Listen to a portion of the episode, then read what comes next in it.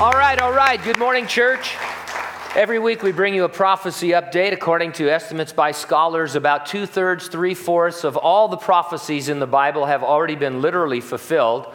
We believe that the remaining last days prophecies will, of course, be literally fulfilled. And so that means you should be able to look at news and follow the trends in the world and see them aligning up for fulfillment. Uh, does it seem to you as though there are more earthquakes being reported in various places around the world? Well, there are. A July 5th article was titled, Earthquakes May Be on the Rise. Here's some excerpts. The number of large earthquakes has doubled for the first part of 2014 compared to that which occurred back in 1979, according to a report written by Becky Oskin of CBS News. Oskin reported on a study that compared the rate of earthquakes measuring 7.0 in magnitude or greater with those that occurred back in the late 70s. According to her report, a 65% increase in larger earthquakes has happened since then.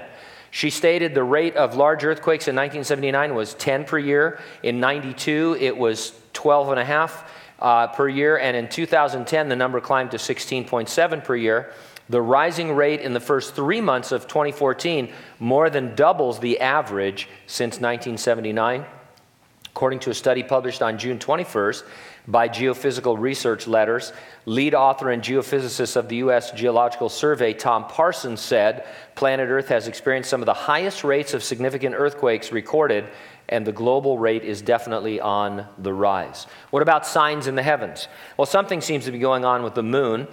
Uh, first, there were blood moons, and now we're hearing about super moons. The term blood moon is being used to describe the four full moons of a lunar tetrad. On April 15, 2014, there was a total lunar eclipse. It was the first of four consecutive total eclipses in a series, which is why it's called a tetrad. The moon appears red. The remaining three eclipses will take place this year on October 28th, then in 2015 on April 4th and September 28th. It is one of eight tetrads during the 21st century. A supermoon is the nickname for full moons that happen when our neighbor is relatively close to Earth. That distance varies because the moon follows an elliptical orbit. When it's close and full, it appears bigger and brighter than normal. Blood moons seem to occur on significant dates on the Jewish calendar.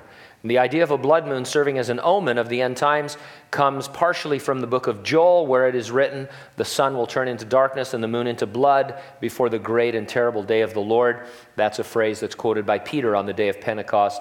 Jesus, of course, is the one who mentioned there would be great earthquakes in various places around the earth. The Lord also mentioned widespread pestilence. On July 11, an article was posted titled, U.S. Anthrax Probe Reveals New Bird Flu Mishap widespread safety lapses. And so, while they were looking at a problem with anthrax, they've noticed that scientists are getting lax with how they handle these various viruses that they work with and how it can uh, create some serious problems. Here's the article. It said federal health officials on Friday disclosed a safety breach at a high security U.S. government lab involving dangerous avian flu. A lapse that came to light as they investigated the potential exposure of researchers to anthrax. Investigators also discovered a previously unreported incident. Workers at a separate security uh, CDC influenza lab sent samples containing a dangerous strain of bird flu to counterparts at the U.S. Department of Agriculture in March. Mishandling avian flu could have far greater consequences than anthrax, although no one has been found to have been infected in either case. If you get a package from the CDC, uh, just send it back.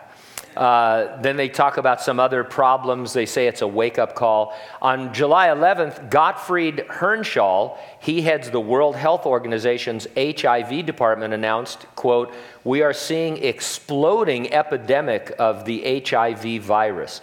The article I read calls it a pandemic. One excerpt reads like this Infection rates are rising among men who have sex with men, the group at the epicenter of AIDS pandemic when it first emerged 33 years ago.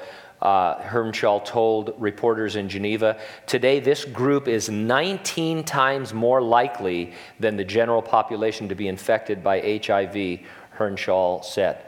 Uh, everywhere you look, there are signs pointing to the coming great tribulation. Earthquakes in various places, signs in the heavens, uh, pestilences that are at least super potential.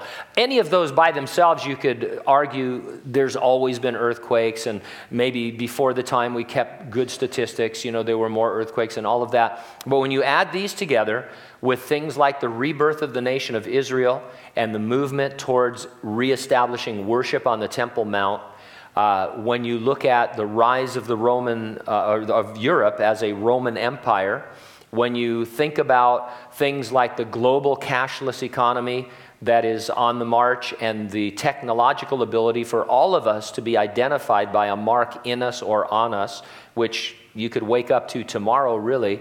And then you add to that the falling away from the genuine faith of much of the professing church in the world, you start to understand that we're definitely living in the last times and we are on the cusp of the great tribulation. Now, you and I are excited because we have the blessed hope that Jesus Christ will return imminently to resurrect the dead in Christ and rapture living believers. We will not see the beginning, middle, or end of the tribulation except from our vantage point in heaven. The question then becomes are you ready for the rapture? If not, you need to get ready and stay ready. Keep looking up because, ready or not, Jesus is coming.